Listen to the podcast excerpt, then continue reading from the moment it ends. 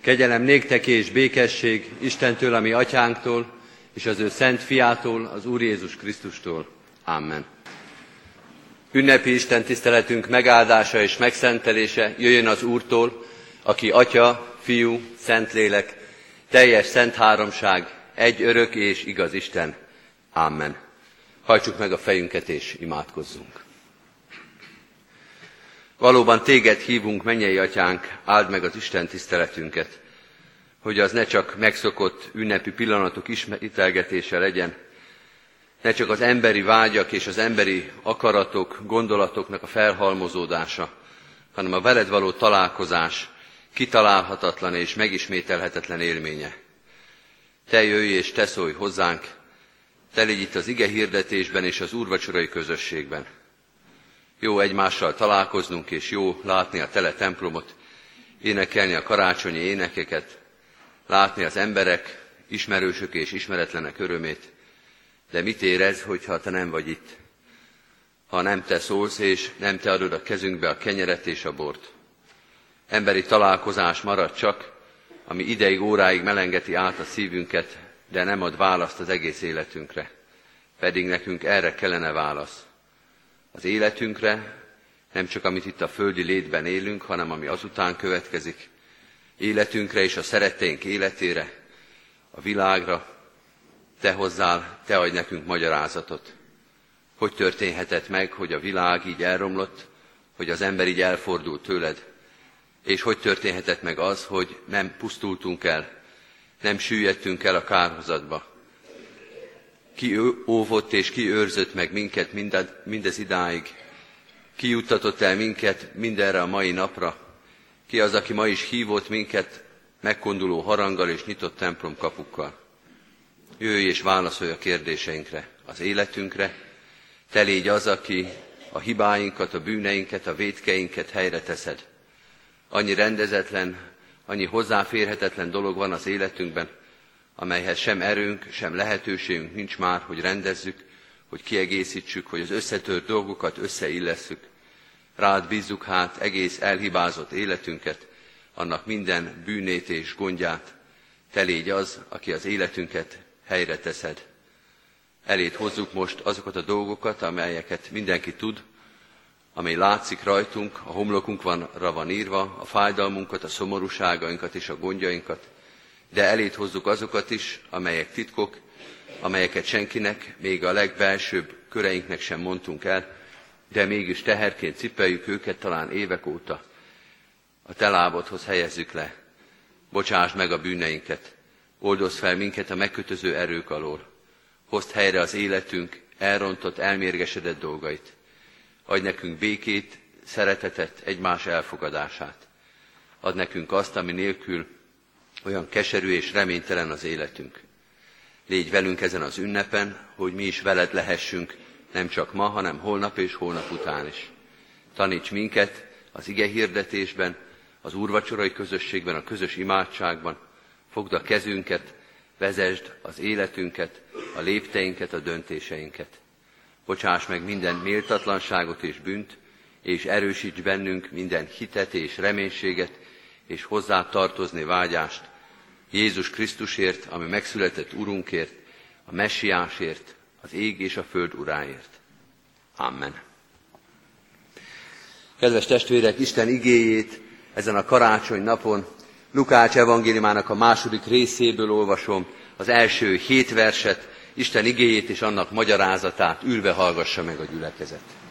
Lukács evangéliumának a második részéből, az első hét versből így szól hozzánk Isten igéje. Történt pedig azokban a napokban, hogy Augustus császár rendeletet adott ki, írják össze az egész földet.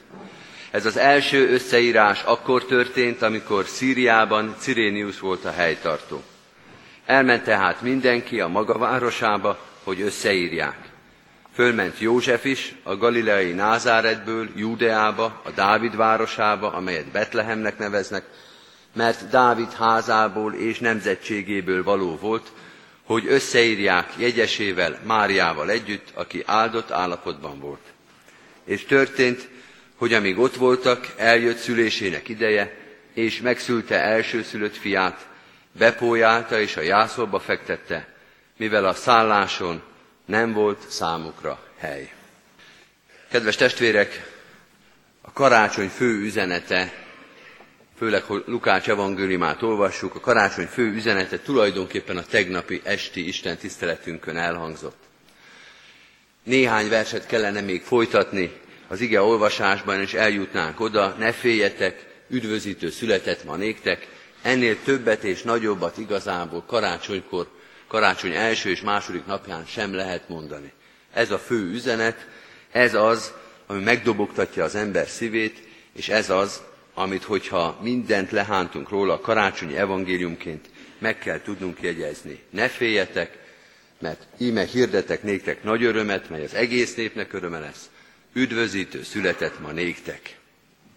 Ehhez képest azok a versek, amelyeket most felolvastunk, bár jól ismertek, hiszen a karácsonyi történetek közül Lukács evangéliuma a legismertebb, tehát ezek a versek a nagy üzenethez, az angyalok szavához képest tulajdonképpen egy kicsit technikainak tűnnek, egy kicsit olyan bevezető jellegűek, amelyek majd ennek a nagy üzenetnek a környezetét hivatottak megrajzolni. És nem is tévedünk, mert valóban ez is volt Lukácsnak az egyik vélhető szándéka, a koordinátákat adja meg tulajdonképpen. Mikor és hol történik az, amiről majd beszélni szeretnék.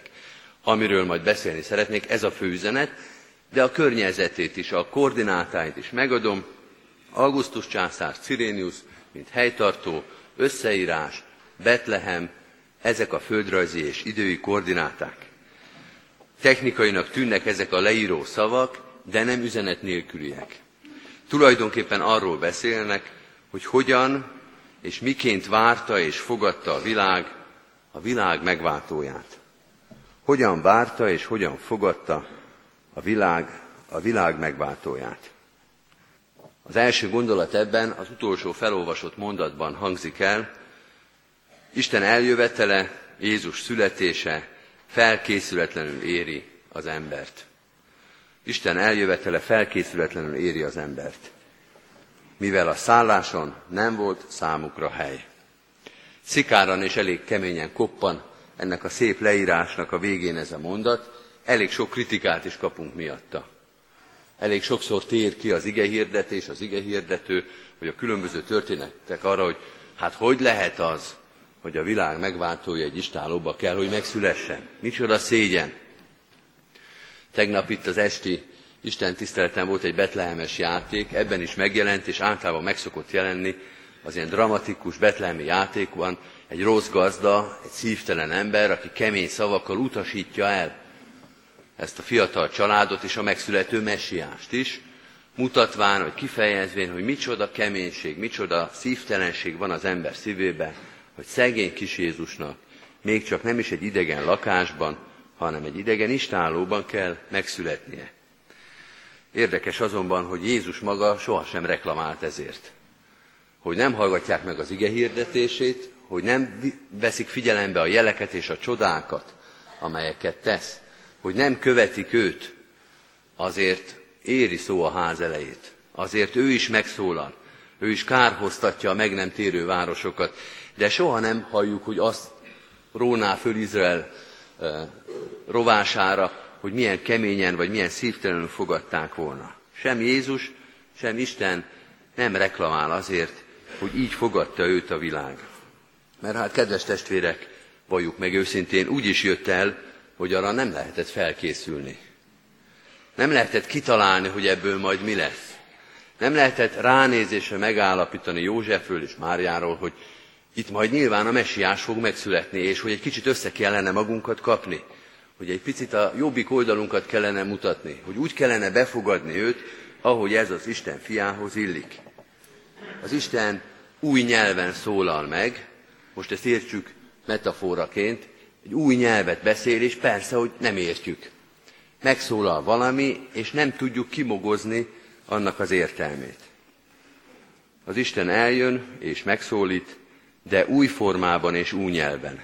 Idő kell ahhoz, hogy megértsük. Nem. Nem idő kell hozzá, hanem az Isten maga kell hozzá.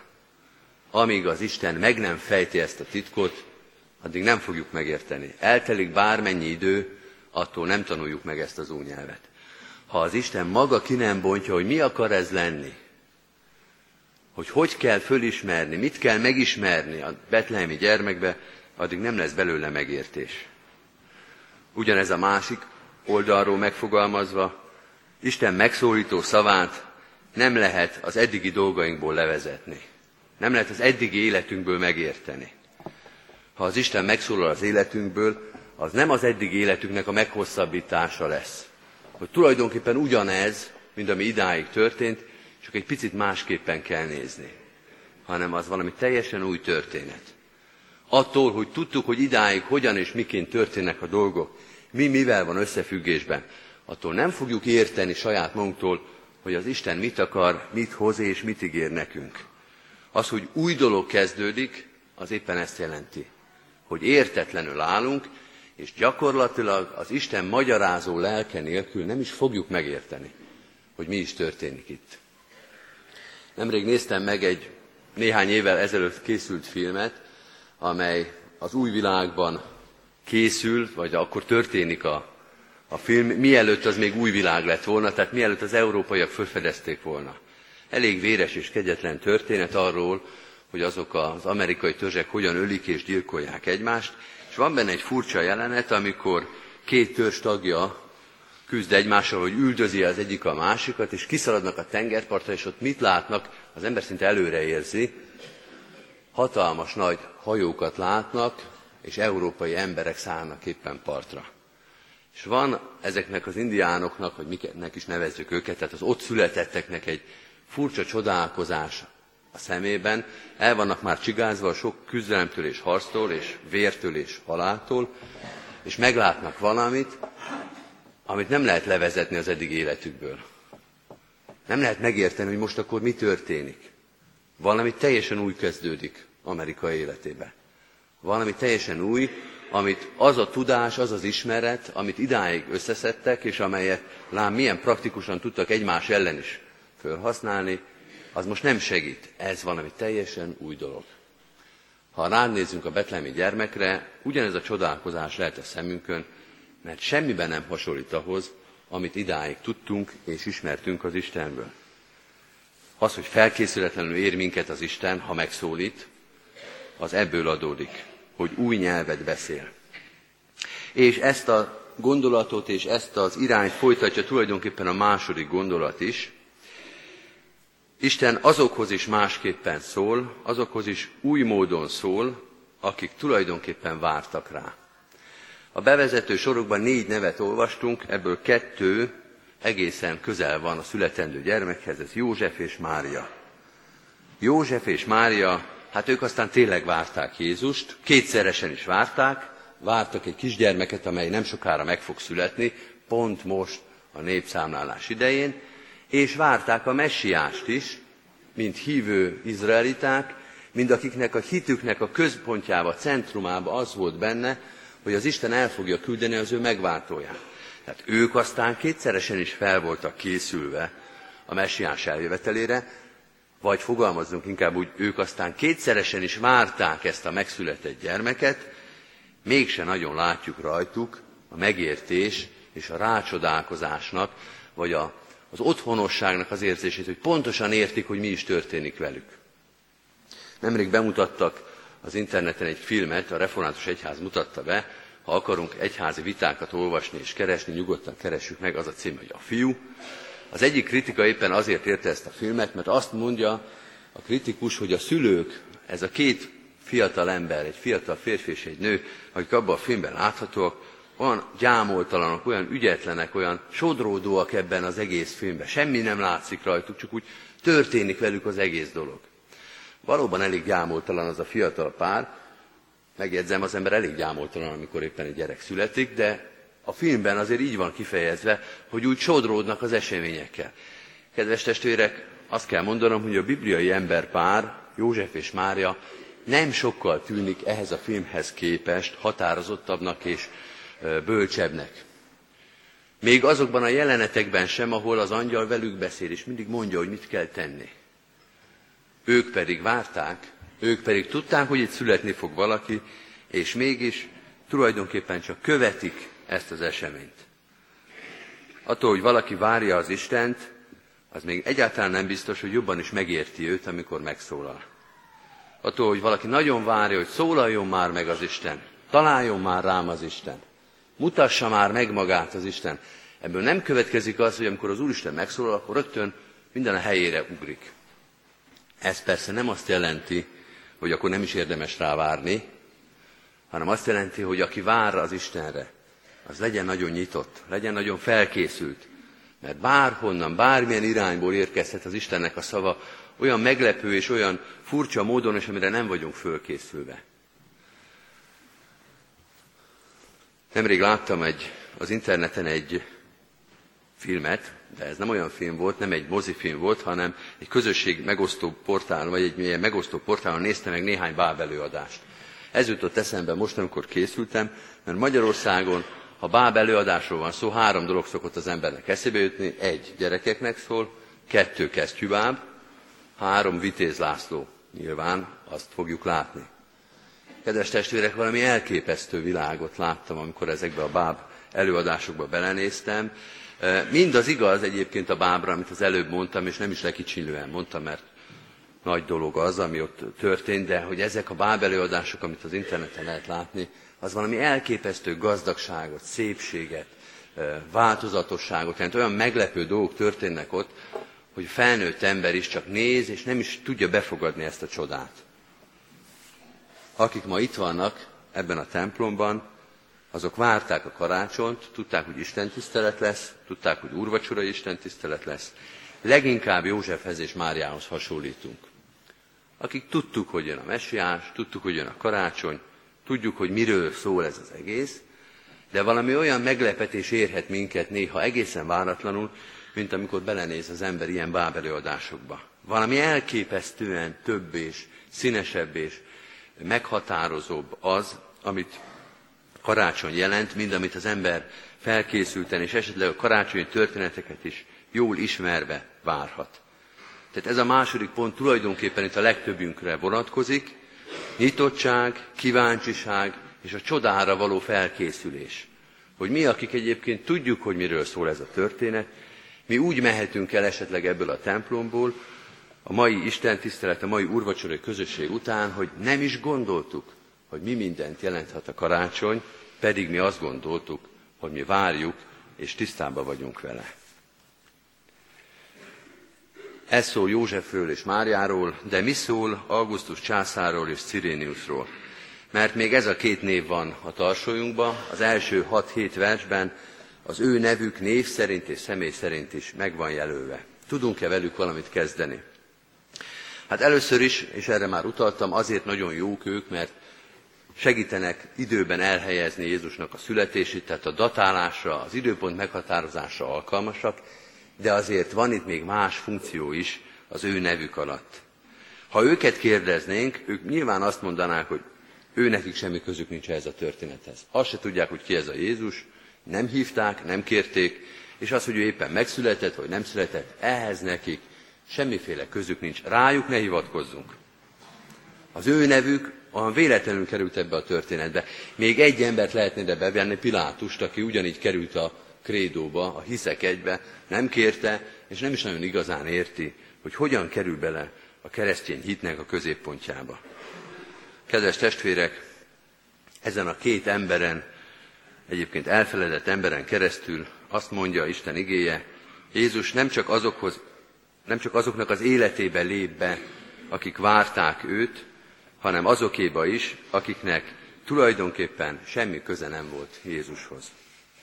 Jézus nem csak, az azok, nem csak azoknak az életébe lép be, akik várták őt, akik hívták őt, akik föl voltak készülve valamilyen értelembe, hanem azoknak az életén is kopogtat, akiknek semmi köze nincsen hozzá. Van ilyen a társadalomban bőven, van ebbe a városba, és talán van itt az Isten tiszteleten is. Olyanok, akik azt gondolják, hogy mi közön van nekem ehhez az egészhez. Mit keresek én itt? Eljön az ember karácsonykor a templomba, a papa miatt, vagy a mama miatt, hogy ne legyen otthon veszekedés, vagy eljön a gyerek miatt, mert beiratták a refibe, és templomba kell vinni a gyereket, De magába ezen morfondírozik, hogy mi közön van nekem ehhez? Mi közön van nekem ahhoz, amit a papok a szószékről mondanak? Kedves testvérek, nekik ez az ige azt mondja, egyrészt nem vagy nagyon lemaradva József és Mária mögött. Ők se értenek sokkal többet ebből a történetből, pedig nekik van közük hozzá. Tehát nem reménytelen megérteni ezt a történetet. De a másik és a fő üzenet nekik az, hogy Jézussal kapcsolatban, Jézus történetébe belekerülve nem az a kérdés, hogy nekünk mi közünk van hozzá, hanem hogy ő neki mi köze van hozzánk. Nem úgy kerülünk be az ő történetébe, hogy mi azt kérjük és kopogtatunk és várjuk, hanem hogy ő dönti el, hogy mi a történetébe belekerülhessünk. Egy helyen Jézus azt mondja a tanítványoknak, nem ti választottatok engem, hanem én választottalak titeket. Augustus császárt és Ciréniuszt is Jézus választotta, koordinátának, viszonyítási pontnak, és nem kérdezte meg sem a római császárt, sem a szíriai helytartót. Nem az a kérdés, hogy mi közünk van ehhez, hanem hogy neki mi közünk van az, köze van az életünkhöz. Karácsonykor Jézus azt mondja, van közöm az életedhez. Én teremtettelek, és én is akarlak téged megszabadítani. Másképpen lehet, hogy mi nem törődünk az Istennel, Isten azonban törődik velünk. A karácsony, ez az ő törődése. Az egyszülött fiát adta értünk, hogy aki hisz ő benne, el ne vesszen, hanem örök élete legyen. És nem csak Józsefért és Máriáért, hanem Augustus császárért, Ciréniusért és még Pilátusért is. Egy barátom mesélte néhány évvel ezelőtt, amikor egy nagy baleseten volt túl, egy elég komoly baleseten, amit tulajdonképpen elég könnyen megúszott, de csúnya és drasztikus volt a baleset, hogy talán azért nem veszítette el az eszméletét végig, pedig mondom, kemény volt a baleset, hogy végignézze azt, hogy mi történik vele. Mert ő egy kemény és büszke és sikeres ember volt, soha nem kért senkitől semmit, és nem is kapott, és mindig büszkén megállapította, hogy nem is volt szüksége soha senki másra. És akkor jött egy nap, és órákon keresztül azt nézte, mert nem veszítette el az eszméletét, azt nézte, hogy számára vadidegen emberek hatalmas erőbedobással, lihegve és izzadva az ő életért küzdenek. Először jöttek a tűzoltók, és valóban vért izzadva valahogy ilyen középkori eszközökkel kiszabadították, kivágták az autójából. Aztán jöttek az ugyanolyan ismeretlen mentősök, órákig ott vizsgálták, így emelték, úgy emelték, valahogy elvitték a kórházba, akkor jöttek az orvosok, szintén nem ismert senkit, és azt látta, hogy telnek, telnek az órák, és jönnek az ismeretlen emberek, soha nem kérte se egyiket, se másikat, se harmadikat, és mindenki azért dolgozik, hogy ő életben maradjon, hogy ő fölépüljön, hogy az élete ne legyen egy roncs. Nem kell ahhoz kérni nekünk valakit, hogy az segítsen rajtunk. És hogyha ez egy tűzoltóra, egy mentősre és egy orvosra igaz, mennyivel inkább, mennyivel inkább igaz az Istenre. Karácsonykor ezt mondja nekünk ez a történet, hogy az Isten úgy jön el, hogy lehet, hogy mi nem kértük, nem számítottunk rá, és ha számítottunk volna, akkor se kértük volna őt, ő mégis eljött, hogy mi életre maradjunk. A kereszténység, a keresztény hit ilyenkor, karácsonykor egyszerre kiszámíthatóság és kiszámíthatatlanság.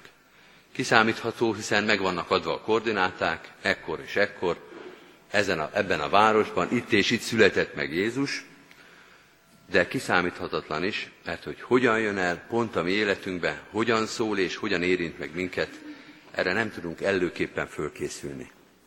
Mi is tudtuk, hogy most istentisztelet lesz, úrvacsoraosztás, december huszonötödike van, elmúlt kilenc óra, mi is lenne más, mint istentisztelet. Mégis bizonyos nyitottságot vár tőlünk az Isten, hogy akár most az igehirdetésben, vagy néhány perc múlva az úrvacsorában, ha ő megszólal, ha ő megérint, akkor megértsük és meglássuk őt. Akár úgy jöttünk ide, mint József és Mária, akár úgy, mint Augustus császár vagy Cirénius. Így készüljünk most az úrvacsorai közösségre, készüljünk a vele való találkozásra, hogy ő megérintsen és megszólítson minket. A gyülekezet énekkarának és zenészeinek közös szolgálatával készüljünk az úrvacsorai közösségre, hallgassuk meg az ő karácsonyi összeállításukat.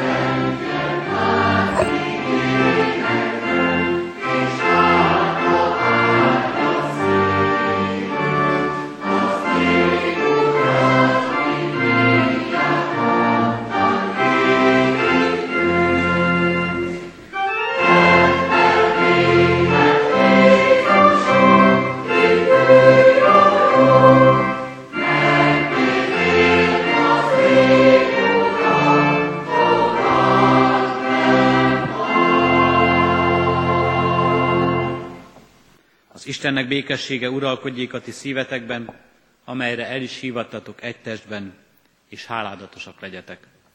Jöjjetek, ezt a hálát vigyük most Urunk elé imádságunkban.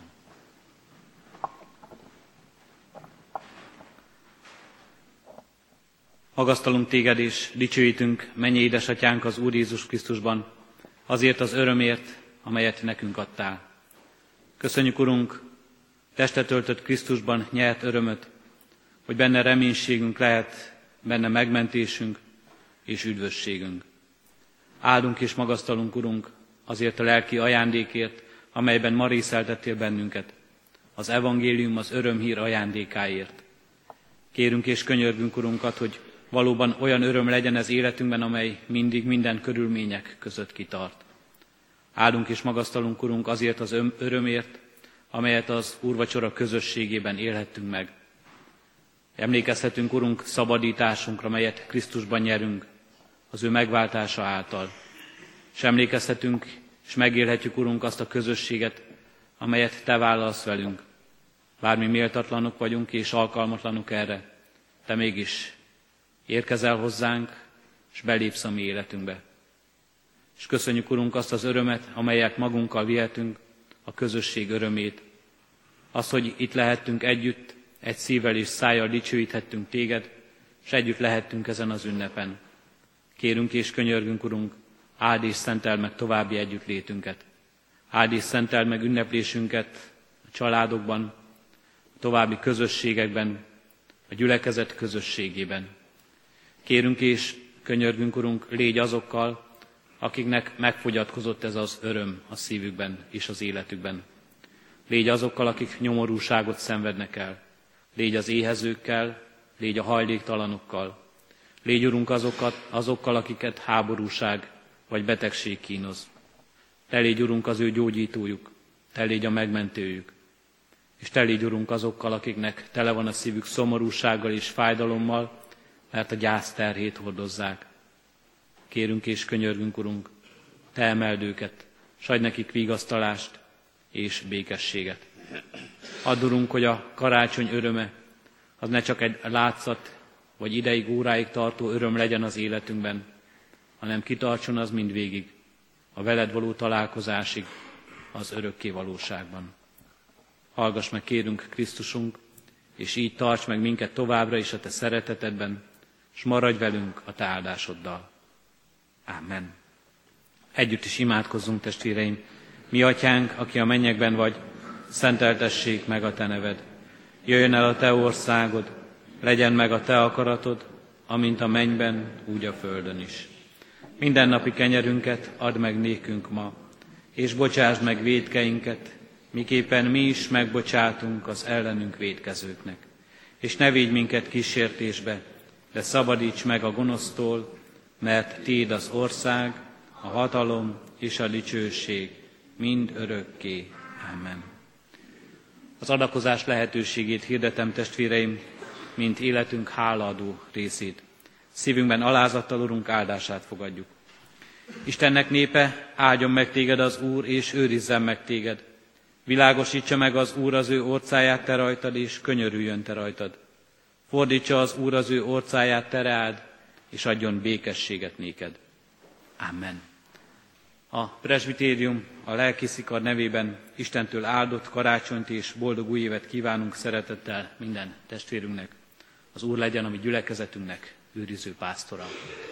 Isten tiszteletünk végén, testvéreim, a háromszázhuszonnyolcadik dicséretünket énekeljük. A háromszázhuszonnyolcadik dicséretünknek mind a hat versét, az első vers így kezdődik. Jöjjetek Krisztust dicsérni, bízó szívvel hozzátérni.